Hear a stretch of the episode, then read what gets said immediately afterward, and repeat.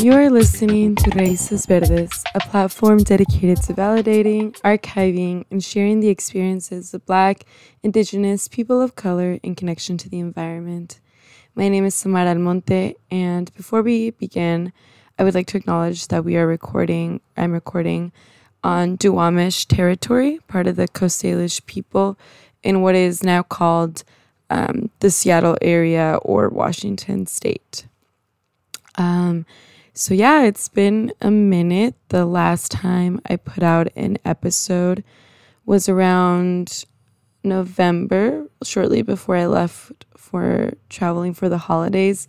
So, it's been a couple months, you know. The new year has started, um, it's 2020, and I have all sorts of ideas and just manifestations for the podcast for the next for this coming year and for the next season.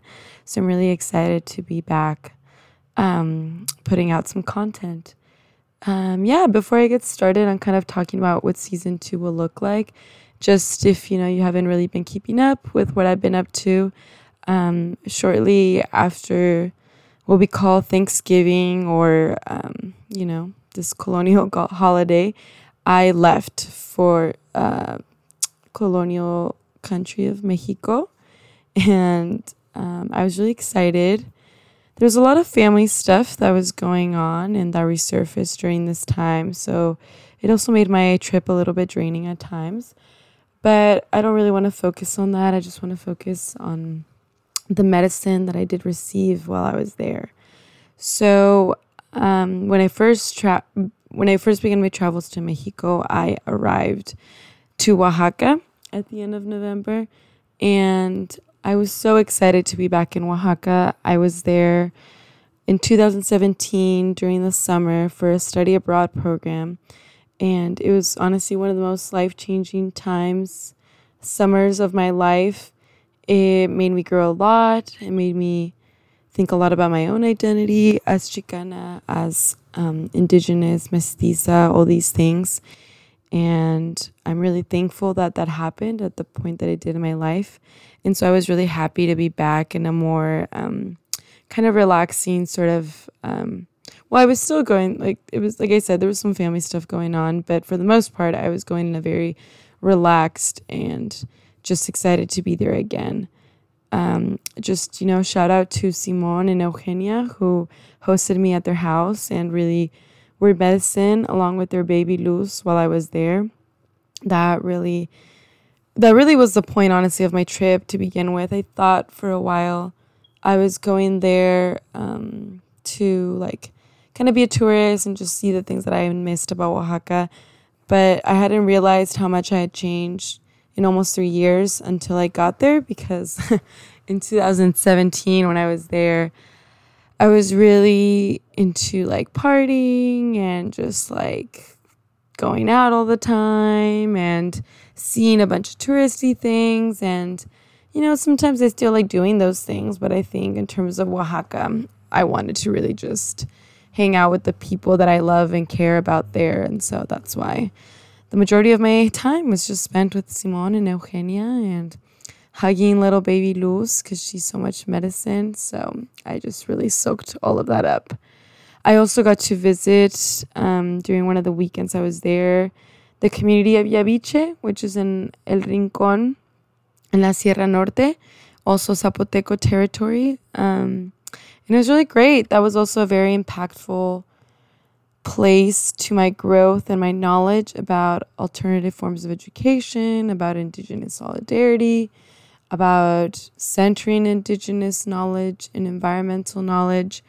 So I was really lucky. I was really happy to be back for that weekend and just again hang out, really take in the medicine of the Sierra, the food, the people there. So yeah, thank you again. You know, the people over at Yaviche, Oswaldo, um, and his family that really, you know, took us in and Xochitza, the university that's there, that has always been very um, welcoming to me. Also, I'm a little under the weather, so in case that comes across the audio, now you know. It's been, you know, hard to readjust to the rainy days in the PNW. But anyways, so yeah, after Oaxaca, I made my way up north towards Purepecha territory or Michoacan, which is where my family is from. Um, I'll probably get in into that a little bit more later, but um, I, you know, same like I was saying earlier, there was a lot of family stuff going on, but at the end of the day, there was also a lot of medicine that came from being in Michoacan. That always comes. As always, I love being home and eating well and just enjoying the sun and all those natural things, but also the people that are there. Um, it was great spending time with my grandma, with um, my two little cousins. If you follow like my personal social media, you probably saw me post a bunch with them. They're really fun and really exciting to be around. And their dad as well, my uncle Ruben. I really love him and spending time with him. Also, I got to see some friends, so people outside of my immediate family. And they're all friends, you know, that I've met up here in Washington. So it was really cool to hang out together in Michoacan, especially because these friends are also from Michoacan. So just, you know, shout out to Hugo Sanchez and Miguel Sanchez and the rest of the Sanchez primos for hanging out and having a good time in Morelia and then inviting me to their community, El Colegio. And it was really cool to see it. I'd heard about it so much, so I really enjoyed you know, spending some time there and getting to know their homelands. Um, also, shout out to Anesat. We went on a little cute trip to San Miguel de Allende, where again, I also found a lot of healing and peace. We just had some really great conversations, ate some bomb food. Girl, if you're listening, I'm still thinking about those mushrooms and octopus that we ate at that one restaurant. It was so good. So it's really great having just, you know, that awesome company and just having a great time with her. So I highly recommend San Miguel de Allende. Very touristy town. There's a lot of white people, but it was still really fun. Like it was really beautiful, very artsy, and I was hoping to run into Sandra Cisneros around there because she lives there apparently, but I didn't. But it was still cool, you know. So really happy.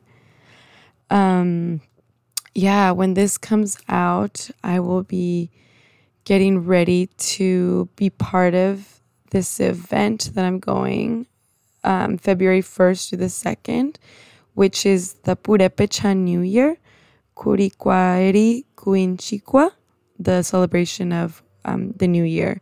And so I'm really excited. There's going to be all sorts of dances, ceremonies that I will get to be part of. Um, yeah, I guess this would be a good spot to get into that. But as I mentioned, my family and just as far back as I know in generations, have always been in what is now called the state of Michoacan or Purepecha territory. Um, it's been very fundamental in my journey to understand both my identity and my connection to the environment or mis raíces verdes to really unpack what it means to have this indigenous ancestry. Um, I don't want to sit here and pretend like mestizaje isn't real, like it's not part of my identity.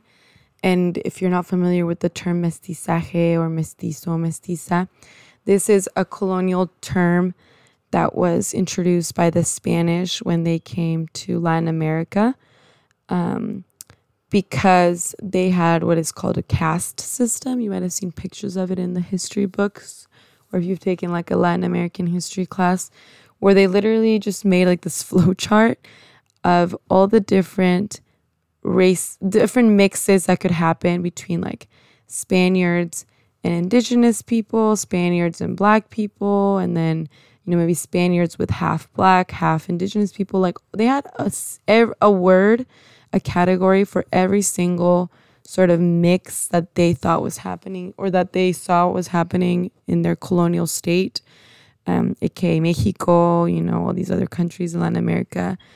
And so mestizo was one of those categories in the caste system, or is one of those categories in the caste system. And mestizo, um, you know, means indigenous and Spanish or indigenous and European. And I think this could be a way longer conversation. I just don't really feel like getting into it right now. But basically, mestizaje is just another way of saying, you know, like colonial rape, saying, you know, colonial violence, trauma on the women, especially our indigenous um, grandmothers.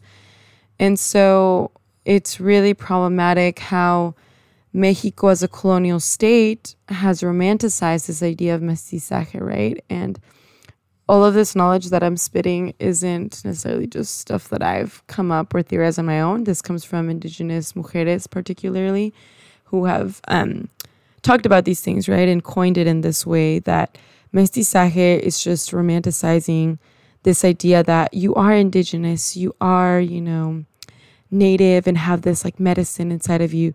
But you also get the best part about being European, right? Like maybe lighter skin, um, quote unquote prettier hair, you know, lighter eyes, like like a lighter lighter eye color, you know, like maybe better nose. I don't know, all these dumb things, right?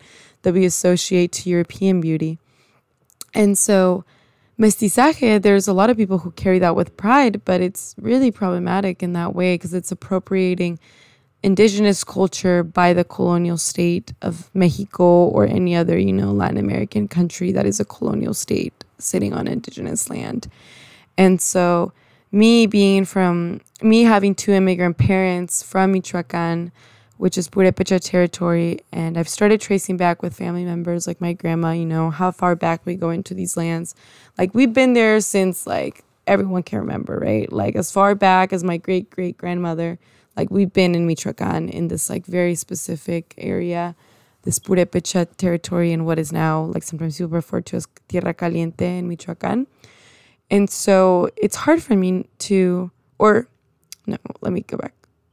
And so for me, I've been thinking a lot about what it means to claim and rediscover my Purepecha ancestry while understanding that I hold certain privileges and identities by being born in the US, one.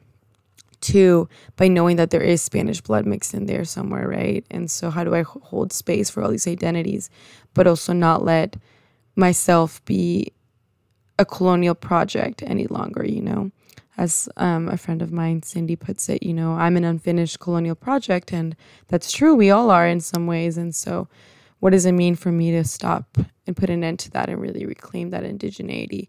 And of course, in an appropriate and responsible manner to the fact that I don't experience the daily harassment and unsafety and violence that my Purepecha sisters do living in what is now called Michoacan, right? So it's really complex, um, and this will come up a lot in season two and moving forward in the podcast. But I just kind of wanted to put that out there as I talk about that I will be going to the Purepecha New Year celebration this weekend, and that I was just in Michoacan and was really, you know, thinking about these things. So yeah, what's happening with season two? You know, let's get into it.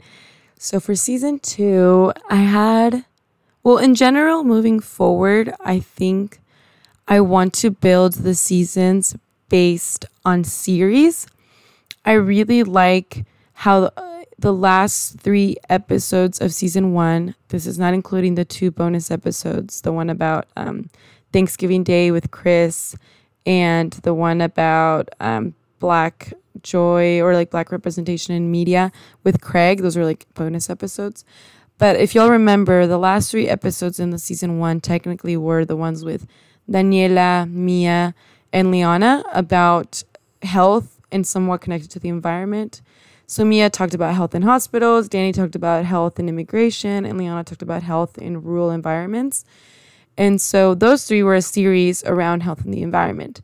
And so I really liked because that seemed to flow better and kind of keep sort of a consistency throughout a theme. And so I think, and so for season two and moving forward, I think what I want to do more is build these sort of thematic series that can hold a couple episodes together and kind of continue a conversation for a longer period of time, right? I also want to focus a lot more on this aspect of healing.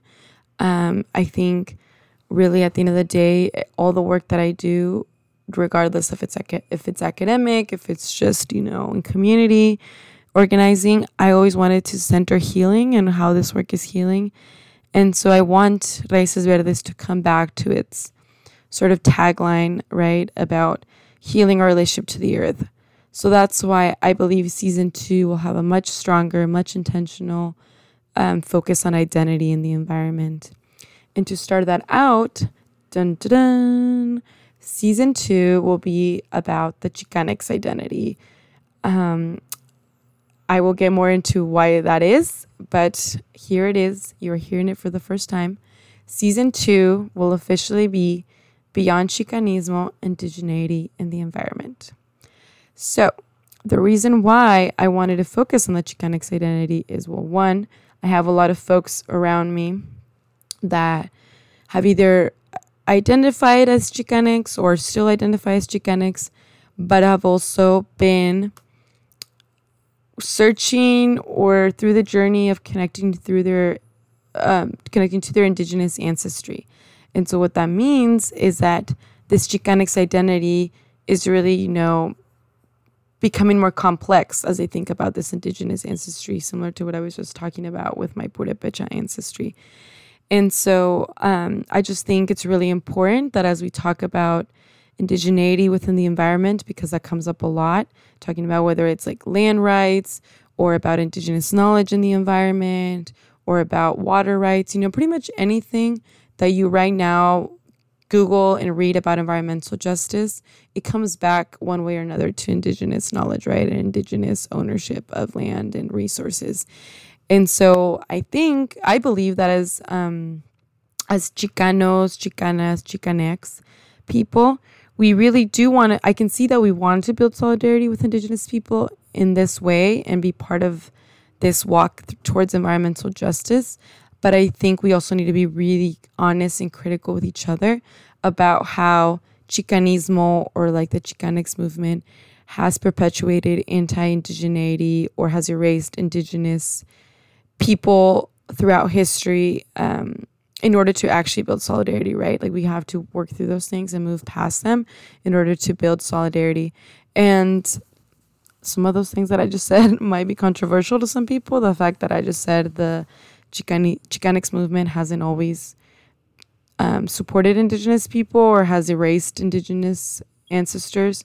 And I will get back to that because I know that's maybe a strong claim for some of y'all right now. But trust me, I have my reasons and I have arguments for that.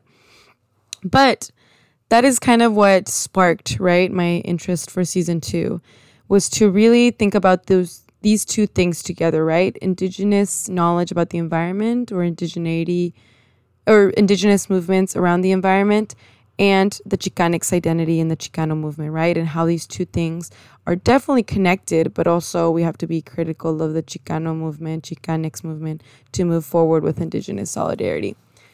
And another reason why we have to be critical of the Chicanx movement or why I think this is a good point, a good time and uh, space to like drop this sort of season is because if you've been reading or been, if you're part of some sort of Chicanx organization or part of a mecha, been part of a mecha chapter, um, El Movimiento Estudiantil Chicanx de Aztlán, which I can explain more in a bit.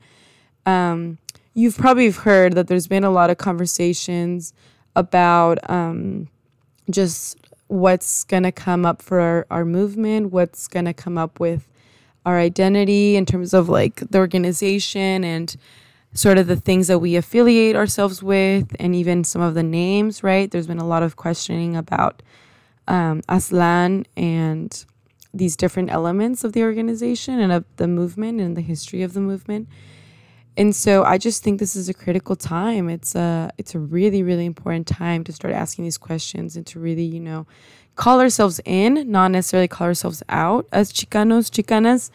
Um, to just really again build better solidarity and move forward and really go up against like the real enemy which i believe in this case you know is fascism patriarchy colonialism capitalism. But we can't do that right if we don't all move as like one um, more integrated movement. And so so yeah i will definitely throughout instagram be dropping a lot more knowledge and probably will post links and resources on the website as well about the Chicano, Chicanx history. So that way, if you're not really familiar with, with what that means, um, you can have some resources to maybe like look at before you listen to any of the episodes or maybe after, you know, just to kind of understand better some terms maybe that get dropped. And then also um, definitely link some of the Mecha, um, Mecha, which is an organization out of the Chicano movement, some of their resources and statements that they've been putting out within the last year or two about these changes in the movement, right? So I will definitely be doing that and in the show notes. But moving, but I also want to add that some of that history here in the podcast, right? So the Chicano movement, as it is formally known, now we do we use Chicanx, like an X instead of the O, to include um, other genders, not just have it be you know um, male with the Chicano or female with the Chicana, but you know include non-binary folks as well and other um, queer people and non-conforming people in the movement. So the Chicano movement rose around the 60s, 70s when a lot of other uh, movements were happening, right? So, alongside the civil rights movement, alongside a lot of the indigenous movements that were coming up, um, I guess another wave of feminism was coming up during that time too. So, the Chicanx movement really has its roots in California, what is called California, but they are indigenous people to this land. So, what is now known as California. And throughout different college campuses, right? This began as a student movement primarily, as a youth movement. Um, it centered around a lot of different themes, one of them being education, um, you know, asking for more, for different rights for primarily at that time, Mexican, Mexican Americans. Um, were the ones who were identifying as Chicanos, Chicanx, and asking for these educational rights. But there were also Central Americans, Black people, um, Black Latinx folks, Black Mexicans, you know, involved within this movement since the beginning that were advocating for similar rights and identified, you know, with this Chicanx movement. Um, there was also a big theme around farm workers' justice, if you've heard of Cesar Chavez in that movement um, the Chicanx movement, um, the original Mechas, you know, chapters were very much involved with a lot of strikes that had to do with that as well. So there was definitely a big element of education, farm worker, immigration rights, you know. Um, I, there's a lot of history I'm sure that I'm jumping through, and it's not because I don't necessarily know it or don't think it's important, but it's more because um, this whole episode right now, this intro thing, is not uh, solely about the Chicanx movement or the history of it. That's like I said, I'll be posting some of that information on the Instagram, but you can also look some of that up and get a summary of maybe important people that were involved in the movement, exactly where it started. Um, read the papeles, which is like, I guess you could say the OG constitution of Mecha or El Movimiento Estudiantil Chicanx, Chicano de Aztlán, so that you can get more context of how that um, student organization started. Um, but yeah, that's kind of in a nutshell where the Chicanx movement started. Some other things that I think are important to note is that when you read, for example, the papeles, like the OG ones, because we've also done revisions to them, um, you will see a lot of very male centered language talking about like Chicano brothers or Chicano Chicana sisters eventually, you know, like the Chicano this, the Chicano that. And so it's a lot of male dominated energy. So just, you know, another critique on that. And then in terms of Mecha, which is a student organization that, you know, spread it across campuses to again demand for these rights um, for Chicanos or Mexican Americans primarily. Um, they, the Mecha started in California, but then as chapters moved throughout the country or what is called US, um, they started eventually separated in regions. I do not know the year that they started breaking out into regions, but basically now Mecha is a national organization, and every year we have like a national conference. I was part of a Mecha chapter up at Western Washington University. And we divide into regions like the PNW, like California, I think is divided into two regions you got folks that form a region within like New Mexico, Arizona. I think it's like central something. You got people up in like Wisconsin and that area that's like their own region. I think we got a couple east side schools, like in terms of like um, more like New York and like that area, I think. We have folks in the Oregon and like yeah, I think Oregon and like North California are in are a category like a own uh, what's it called region. So we've broken up in regions and we meet up usually once a month within a region. All the regions meet together. All the regions meet once a month in their respective regions, and then once a year we meet as a nation, quote unquote, right? Um, and these conferences are filled with workshops. We have caucus spaces. We have what's called a resolution circle where we discuss matters. We that's you know where we voted, for example, to change the name, where we added the X instead of the O in Chicano and stuff like that. And then um, there was something really important.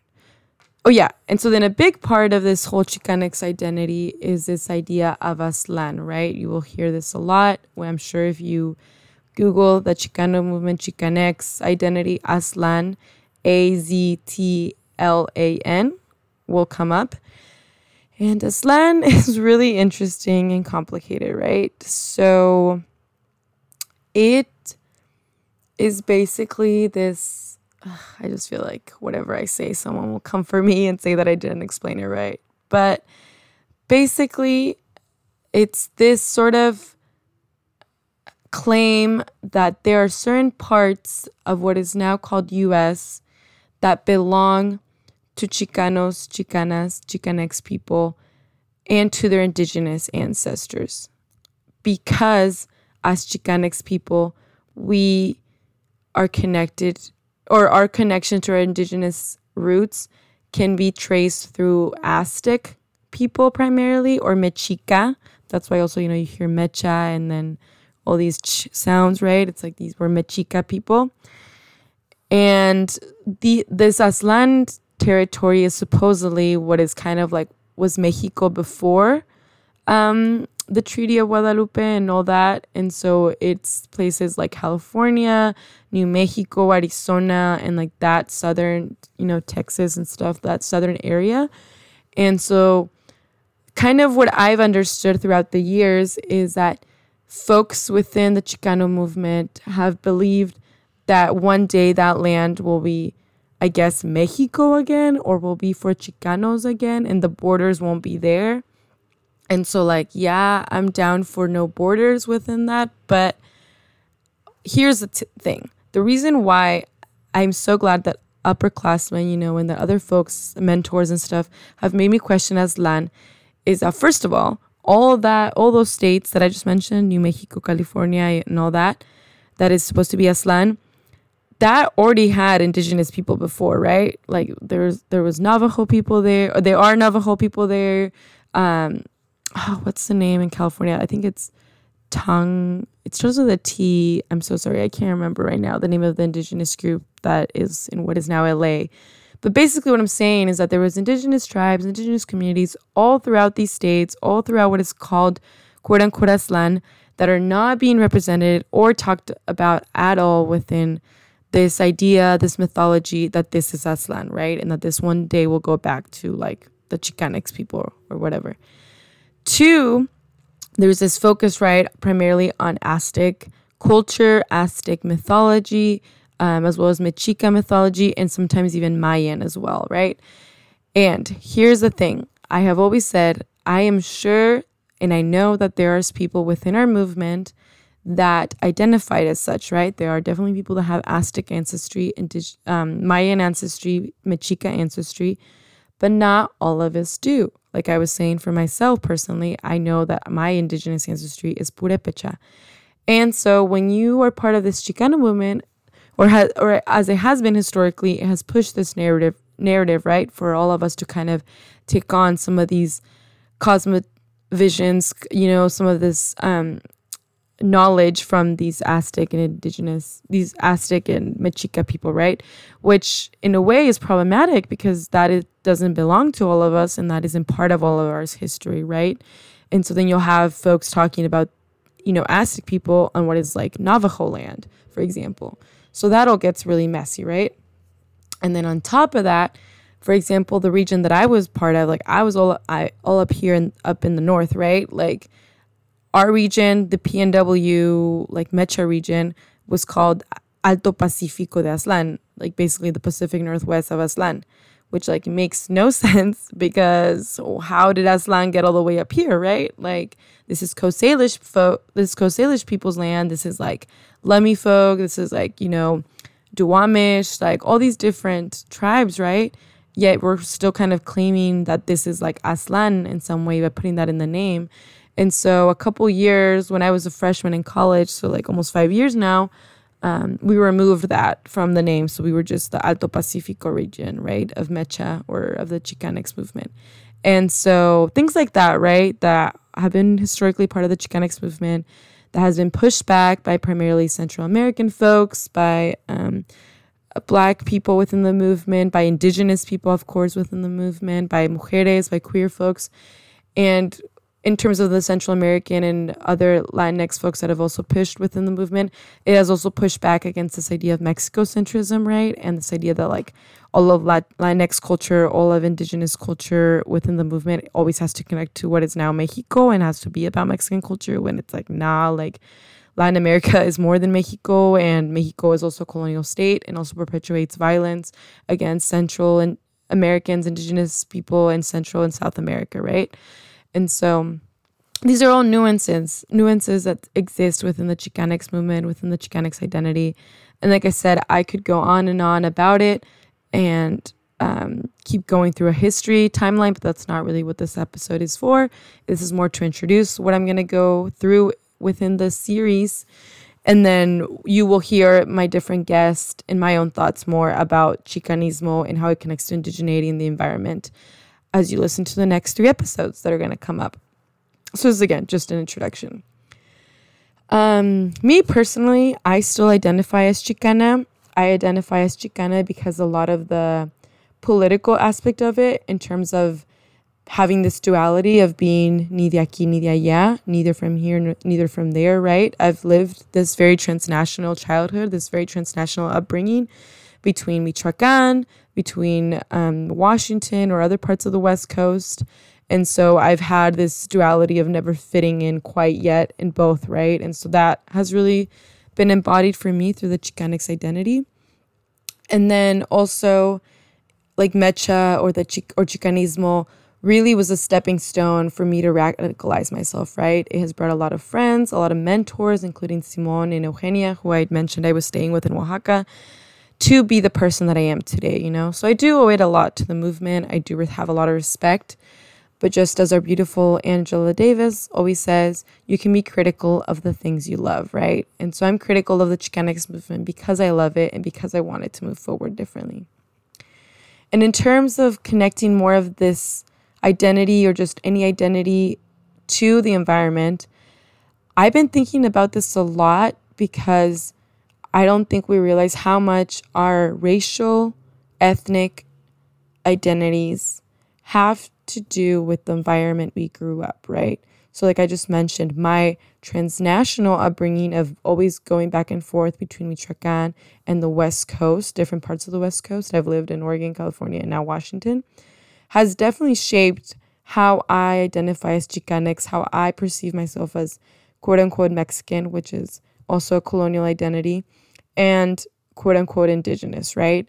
And so I really want to start exploring more of those things and how our raíces verdes or our green roots are really tied to our identity because they influenced one another, right? Like my environment influenced my identity, and my identity is going to influence how I interact with the natural environment.